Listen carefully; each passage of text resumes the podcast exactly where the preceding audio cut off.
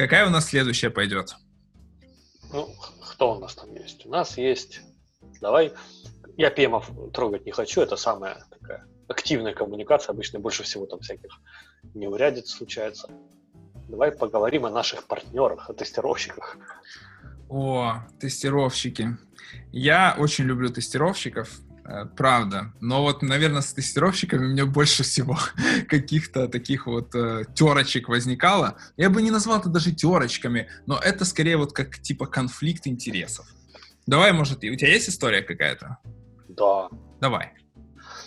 А, был момент в проекте, когда энд-юзеры в выдуманном проекте.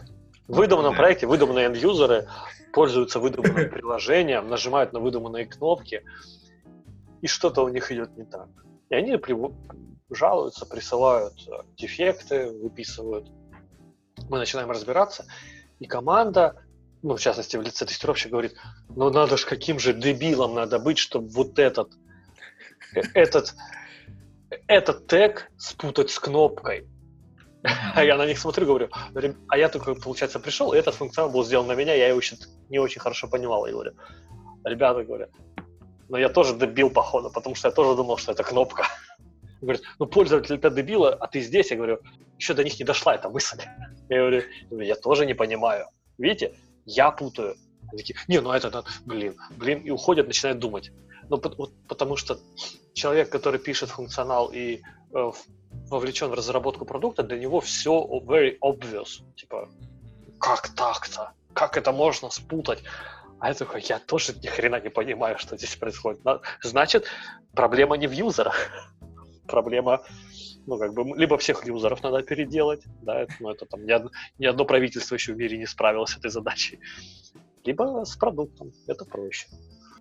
Мы часто не понимаем, как пользователь, собственно, пользуется этим продуктом, который мы разработали. И тут очень хорошо помогает observation, да, вот если у нас удается кому-то, вот выпадает такое счастье получить опыт observation, ну, как это по-русски, наблюдение за тем, как пользователь пользуется твоим приложением, это бесценный опыт. И я Work вот... Shadowing. Да, ну, либо work shadow, либо observation, конкретно как он именно пользуется приложением. Фотография рабочего места, я вспомнил. Фотография рабочего места это хорошо, но если ты можешь вот прям постоять или там через камеру. Это или... есть, это есть. Фотография рабочего места подразумевается, что ты смотришь, как человек работает. А, то есть это не просто фотография рабочего места? Нет, это не просто такие, а здесь у него там картинки. Блять, а я думал, это фотография в эту тему хотел бы рассказать историю, которая, э, я думаю, что, ну, это просто моя боль. Она не, немножко не про software development, она про другой development. Вот ты знаешь, э, когда ты приходишь в какое-то многоэтажное здание, там есть такая штука, как лифт, да? И иногда в этом, чтобы вызвать лифт, есть две кнопки, две. Стрелочка вверх и стрелочка вниз. И соответственно... Ты перепутал, да? Нет. И соответственно... вот, вот послушай.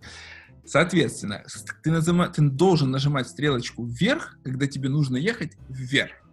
Тебе, ты должен нажимать стрелочку вниз, да. когда тебе нужно ехать вниз.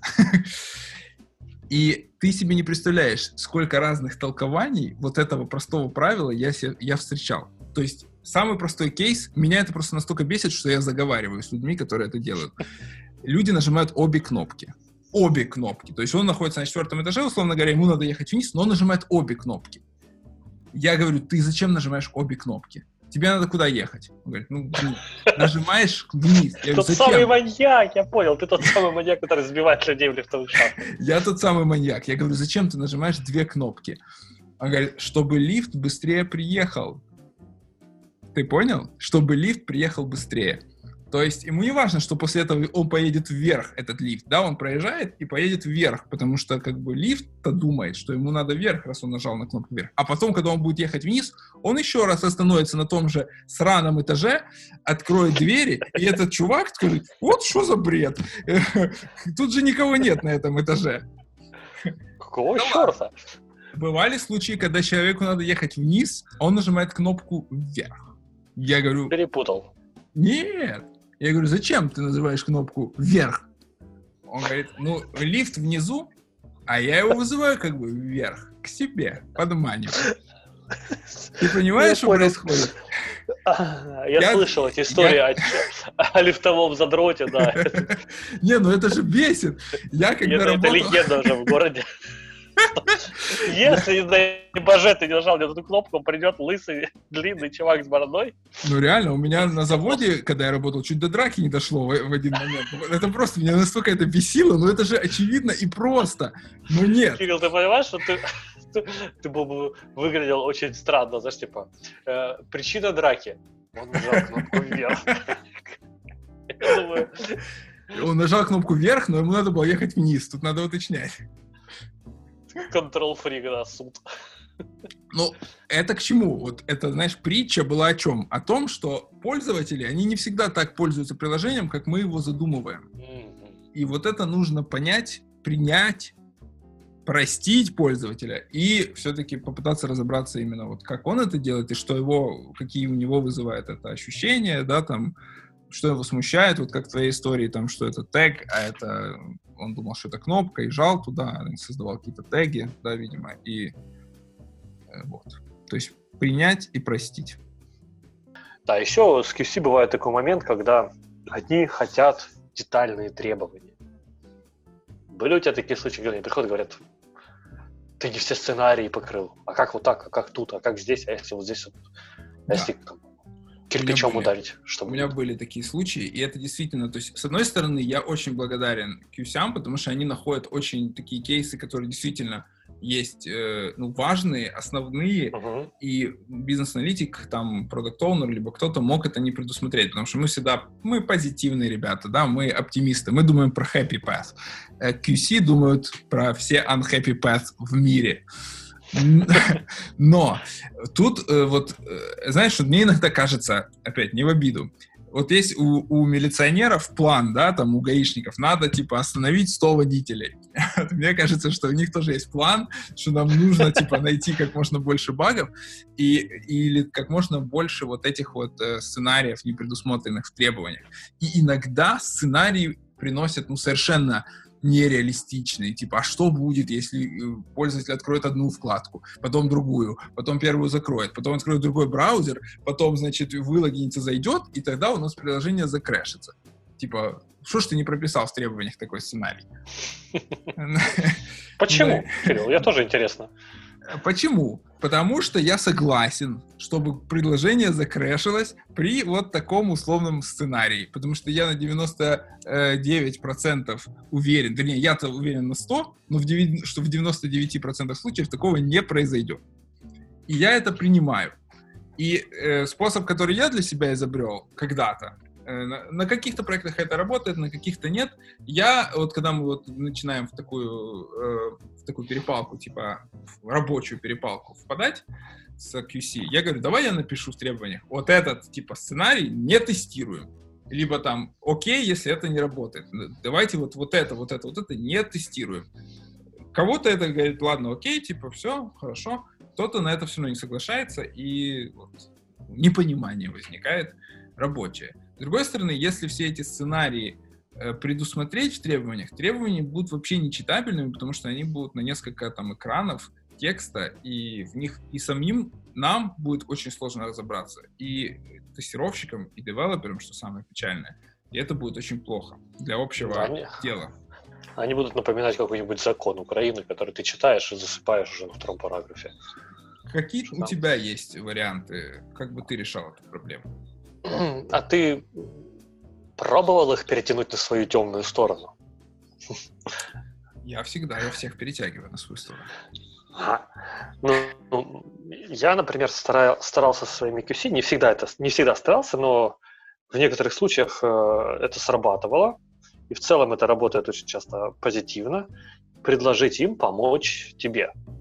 В том плане, что э, есть какой-то сценарий, да, там базовый, ты его продумал, ну, два, ну, там, базовый и error, или там альтернативный, exceptional, не знаю, какие-то вещи ты продумал, в целом mm-hmm. описал, но не все, да, там, ты не думал, что будет, если ввести два ноля в это поле, а не там один.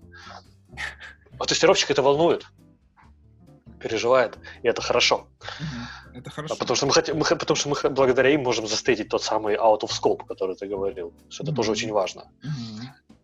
Но э, у меня был такой момент, что очень сложная, действительно техническая, функциональная фигня какая-то была.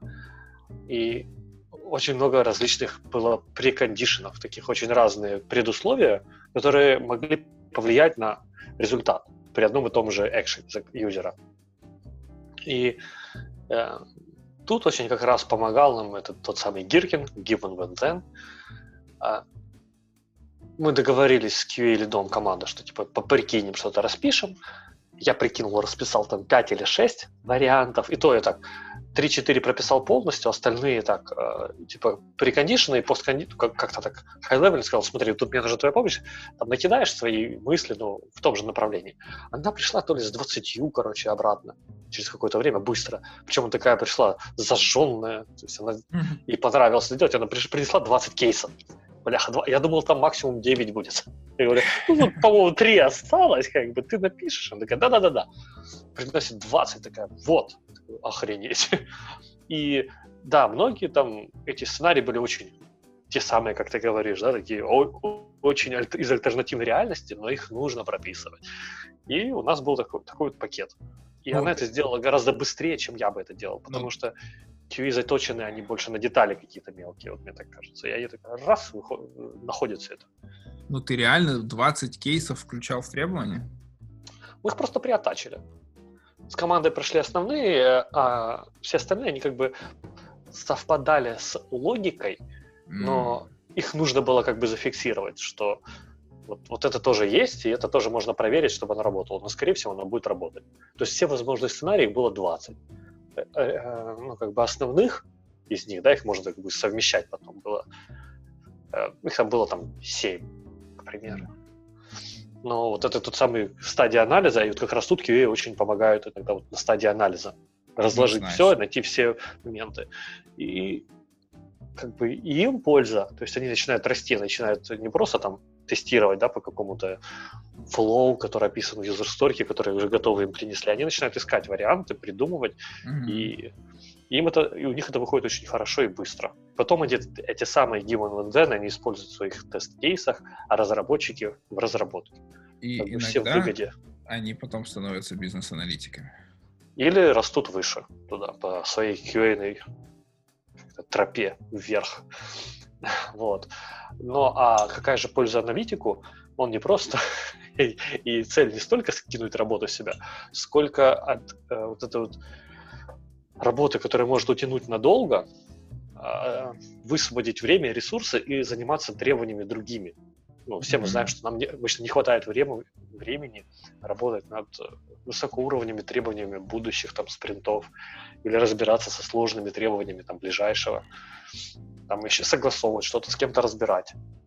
Хороший подход. Я бы, знаешь, только единственное, вот со своей стороны бы как его э, оптимизировал. То есть я бы взял вот эти 20 сценариев, э, чтоб, которые мне написал бы э, QA, но все-таки прошелся бы по ним и, и там как вот owner требований вот сказал бы, вот это make sense, а вот это sense не make, и типа мы это не тестим, и просто чтобы проредить этот списочек там с 20. А это уже, это уже фаза синтеза.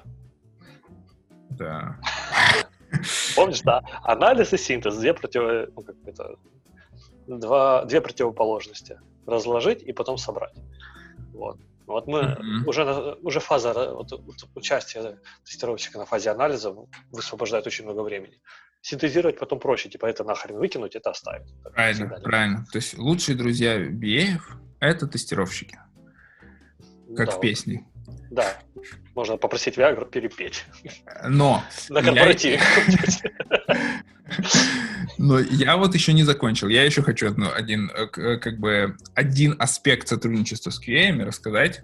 То есть бывает так, что QA работают на проекте настолько долго, что им начинает казаться, что типа все, что по их мнению работает, ну вот не так, как должно быть, это уже априори баг.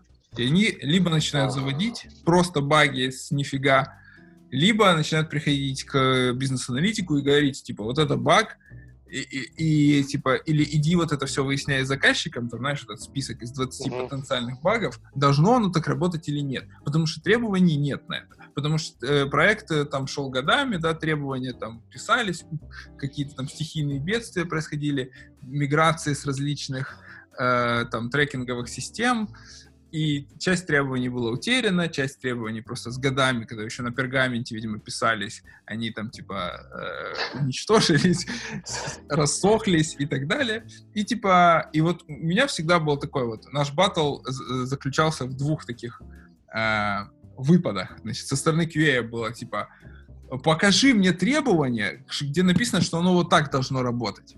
А я в ответку кидал, а ты мне покажи требование, где написано, что оно так работать не должно. Так как требований не было, в принципе, то ни я, ни, тестировщик не могли, э, собственно, ничего показать. И поэтому мы расходились все время. Потому что поймите, вот все вот эти минимальные кейсы, которые уже в работающем приложении, вам кажется, что оно должно работать не так, если мы это будем э, с заказчиком перепроверять, это никакой, ничьей жизни на это не хватит, и никакой пользы от этого не будет. Потому что если клиент, э, точнее пользователь уже с этим живет, и он на это не жалуется, то как минимум это его не смущает. Ой, это две, две, ремарочки по этому поводу. А, Первое, опять же, от тех же архитекторов выдуманных, была фраза как-то, когда приходят QA и говорят, тут дефект, к архитекторам приходит, там что-то технический какой-то, ну, core функционал, именно даже не такой core не функционал, да, ядро продукта.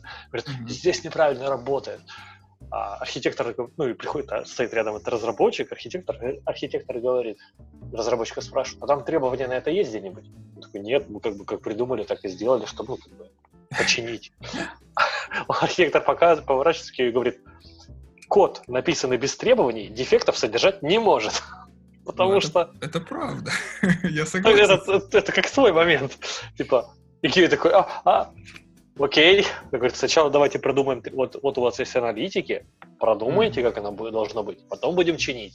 Сейчас чинить непонятно как, потому что нет требований. Да, э, дефект — это то, что работает не по требованиям. Если требований как таковых нет, то тут очень как бы сложно сказать, что это действительно дефект, а не просто э, субъективное мнение какого-то человека, что оно должно работать не так. А вдогонку просто ве- забавная история. Э, Как-то раз от end user ов через саппорт пришел тикет, что, который вот звучал вот именно вот слово в слово. Sometimes ledger — это модуль. Sometimes ledger model works incorrectly. И все. Все, больше нету никакого, ни слова, ни детальки.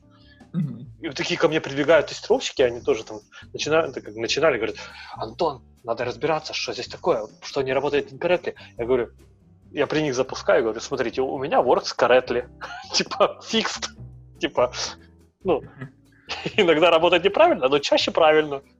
Все Ну да. нормально, значит. Так, да, и это наша была очередная продвинутая компетенция отбиться от тестировщика, либо подружиться с, тести- с тестировщиком. Это все вот эти вот моменты, там отбиться, либо подружиться, это э, оно едино. Надо и отбиться, и подружиться со всеми, с архитекторами, с тех лидами, с тестировщиками. Можно еще сказать про девелоперов, но вот у меня бывает, ну, вообще с девелоперами как бы проблем бывает мало. Единственное, что может вот такое нестандартное происходить, это когда остается несколько дней до конца спринта, либо часов, минут до конца спринта, и девелопер начинает э, тебя пытаться склонить Ага, тому, к чему? чтобы, к тому, чтобы что-то из требований исключить в последний момент, лишь только потому, что у него это не получилось или он не успевает это сделать. То есть он говорит, либо мы это исключаем, либо мы фейлим старю. Либо там фейлим какой-то спринт. Угрожает, короче. Да, угрожает. Э, тут, ну, мой ответ всегда, так давайте же зафейлим спринт. Потому что иначе эти торги, они приведут к такой э, порочной зависимости, наращиванию функционального долга, который мы никогда не выплатим нашему клиенту. Это как с шантажом и терроризмом, да? Именно. Ты не ведешь переговоров. Имя. Я не веду пере... ну я веду переговоры, но они всегда оканчиваются вот, ну, потому что требования Гибелью за... заложника. Мы имеем... Точно, гибель заложника. Требования имеет смысл пересматривать, там, можно пересматривать. Я вот не, не говорю, что, типа, знаешь, когда вот говорят, мы взяли историю в спринт, она не может подлежать изменению никакому. По мелочи она может подлежать изменению, но это если находятся э, эти изменения в начале спринта, и если они действительно имеют смысл именно с бизнесовой точки. Вот я, например, что-то провтыкал, не дописал, либо кто-то что-то не спросил, либо не понял, а нужно было это там разобраться, указать.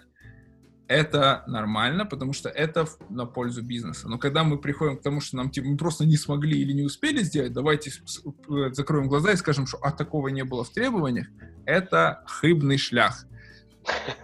У меня, кстати, с девелоперами была э, забавная как-то история. Мы добивались с проект менеджером чтобы разработчики читали требования до груминга, ну, самостоятельно читали, комментировали, чтобы я мог подготовиться к грумингу, а не просто сидеть на груминге, сказав два слова, слушать 500 вопросов, mm-hmm. чтобы у меня уже были ответы. И от разработчиков часто прилетал ответ, мы не можем, у нас не получается, нет времени, ну и так далее и тому подобное. И тут как-то я что-то был приболевший или какой-то, или просто устал, или с бадуна, не помню. Ко мне прибегают и говорят, Антон, вот там требования были, мы их как-то грумили, что там нужно сделать? Я такой, не помню. Ну, а когда с бадуна или болеешь, такой немножко ленивый становишься. Вот перестаешь бежать, да, вот это тебе сказали, ты побежал, как ты со своим даймондом. Mm. Вот, я такой, не, подождите, давайте, короче, я сейчас подойду. Ну, и подхожу к ним, они говорят, вот такие требования, там кто-то... Я говорю, черт, не помню. Давайте поищем, типа, ну, тикет, в котором это все описано. Я не, а я не помню даже название тикета. Ну, то есть я реально... Ну, то есть мне совсем плохо, неважно по какой причине. Это 1 января, что ли, было или что? Неважно. Готовился к подкастам, тренировался, понимаешь? Знал заранее. Я такой, не помню. Они такие, а, вспомнили. Они находят этот тикет. Говорят, вот он тикет, Антон, что здесь должно быть? Вот прочитай. Я говорю, блин, чуваки, у меня сейчас глаза болят, и мне тяжело читать. Ты прочитай, короче, и э, а у них какой-то, а у них что-то типа возникла какая-то связь текущего функционала с будущим, что-то еще. Я говорю, блин, прочитай. Они читают, поворачиваются ко мне, говорят, а, все, мы все поняли, как делать. Я говорю, пацаны, 35 секунд. Они такие смотрят на меня. Что 35 секунд? у вас ушло 35 секунд прочитать требования и написать вопрос. Я так, знаешь, что меня блымкают, но до них, я вижу, начинает доходить, как я их развел. И, а рядом же PM стоит в этот момент. И мы вспоминаем все эти рассказы, что у них нет времени прочитать 5 юзер старей. И все. Да. И в этот момент они уже перестали рассказывать а, вот, это, вот эту историю. Ну, это, кстати, классно, на самом деле. Я вот не задумывался. Действительно же очень много ребят... Э, ну, и я сам такой. Мне тоже иногда проще кого-то спросить, чем самому почитать и разобраться. Пусть это даже займет немного времени. Но я тоже, я вот сейчас ты, ты, ты расскажешь, я думаю, блин, а я что же так делаю? То есть я, типа, мне легче отвлечь кого-то от работы и спросить. Давайте так не делать, значит, получается. Такой вывод у нас э, из этого. Да, это тяжело я сам так делаю, но я преследовал другую цель. У нас была задача заставить команду читать требования заранее, чтобы было меньше фейлов и э, рисков ну, старта следующего спринта. Ну ты крут, понимаешь? Ты крут. Потому повезло, что... повезло. Потому я что... сориентировался. Не-не, э, я вот сейчас хочу как, как развернуть, что ты пошел на э, невероятные жертвы, ты набухался, довел себя до состояния практически вообще, что у тебя глаза не, не видели, и все это лишь ради того, чтобы команда научилась читать требования. Святой человек у нас. И они начали лучше развиваться как специалисты. Просто красавчик. На что я только не пойду ради команды. Ну. Так, дальше. Так, дальше. Так, то есть у нас это была рубрика от пицца от девелопера, да, либо там помочь девелоперу научиться читать требования. У нас еще есть, бывают такие случаи, редко, но бывает, к ним нужно быть готовым. Что? Вот вы зашли как бизнес-аналитик, да, вот какой-то там проект, какое-то время вы работаете, естественно, там вами все недовольны, к этому надо быть всегда готовым, что аналитикам всегда кто-то недоволен, хоть кто-то, но недоволен. Мы этому тоже, наверное, посвятим отдельный выпуск. Э, и тут на стороне клиента появляется некий продукт-менеджер, который вот якобы тоже там типа занимается продуктом. Постепенно он начинает писать стори тоже, даже прям про тот же функционал, о котором пишете вы, закидываете эти истории в бэклог, и, собственно, вы не понимаете, что происходит. И в один прекрасный день вы едете, это абсолютно тоже выдуманная история, вы едете в поезде, при этом вы э, едете в поезде из Днепра во Львов, который, как мы знаем, идет... Подожди, выдуманный Днепр и выдуманный Львов и выдуманный поезд. Выдуманный поезд, который, и который идет не меньше выдуманных 18 часов. А у вас еще и при этом есть выдуманная собака, которую вы не можете э, оставить э, дома и везете с собой. А по правилам выдуманной Укр э, залезницы, если вы везете собаку, вы должны выкупить все купе, я бы даже сказал, хитро выдуманные. Точно. Вы выкупаете все купе, вы едете на встречу юнита э, во Львов, вы приезжаете, и лишь для того, чтобы узнать, что, собственно, вы проекту больше не нужны, потому что клиент решил отказаться от бизнес-аналитика, потому что он не видит ценности в бизнес-аналитике, так как есть продукт менеджер который, собственно, делает все то же самое, но еще и при этом, э, видимо, какой-то брат, сват, друг э, самого клиента, ну или какого-то его представителя, а это, ну, сами понимаете, преимущество неоспоримое. И вы берете свою выдуманную собаку и садитесь на поезд и продолжаете ехать в обратном направлении в горячий летний день. Это прям... Это мурашек. Я, я выпью, я выпью, я выпью до слез, да. Ну реально это, я представляю это ощущение. У меня похожая история была, рассказывали, когда чувак ездил с тренингами по, ну, по, по областным дирекциям, mm. и он и он едет, читает тренинг, у него тренинг состоит из двух частей, там утренняя и послеобеденная, знаешь, и, и брейк на обед. Uh-huh. И, в и он прочитал первую часть, вышел на вторую, ему приходится письмо, письмо от начальства, что он уволен, uh-huh. сокращения какие-то. Это ужасно. И он, он просто берет и собирается. А мы такие, подожди, кураторы, которые там где-то рядом, ты-то веди тренинг. Он говорит, а мне пофигу. Вы меня уволили, до свидания. Я его понимаю, и это правильно. И я его понимаю. Потому что вот это рабское отношение как к рабам, это, ну, это херня, но вот, ну, просто такая же история. Человек просто собрался и ушел. И все такие, вся аудитория областной дирекции сидит, а, а дальше что с тренингом? Ну, это урок для менеджмента, не увольнять людей в командировках. Ну, это реально, да. То есть, ну, эта история, на самом деле, пусть и выдуманная, произошла не со мной в любом случае, но, но я, мне, мне, я понимаю чувство этого человека, то есть...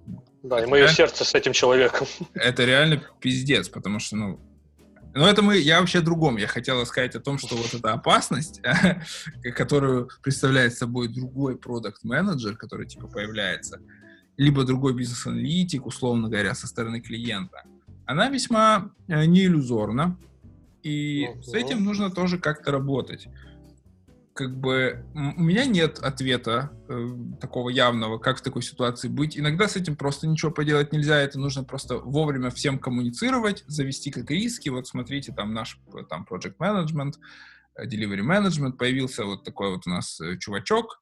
Я подозреваю, что типа это будущая моя замена, к примеру. Э, хотя бы, хотя бы так можно с этим как-то поработать и сразу подружиться, опять же, да, с вот этим продукт менеджером попытаться расставить приоритеты, показать, что, ну, показать, что ты тоже профессионал, что ты как бы умеешь делать свое дело, и как-то с ним наладить конструктивную работу, эффективную работу, чтобы вы прямо вот в паре могли давать очень эффективный результат. И тогда, опять же, я думаю, что есть э, шанс, что это не будет ваша замена, а это просто будет усиление команды. Но опять же, это теория, наверное, потому что я э, не знаю, как правильно, честно говоря. Ты знаешь? Тоже не тяжело представить. Это конец второй части.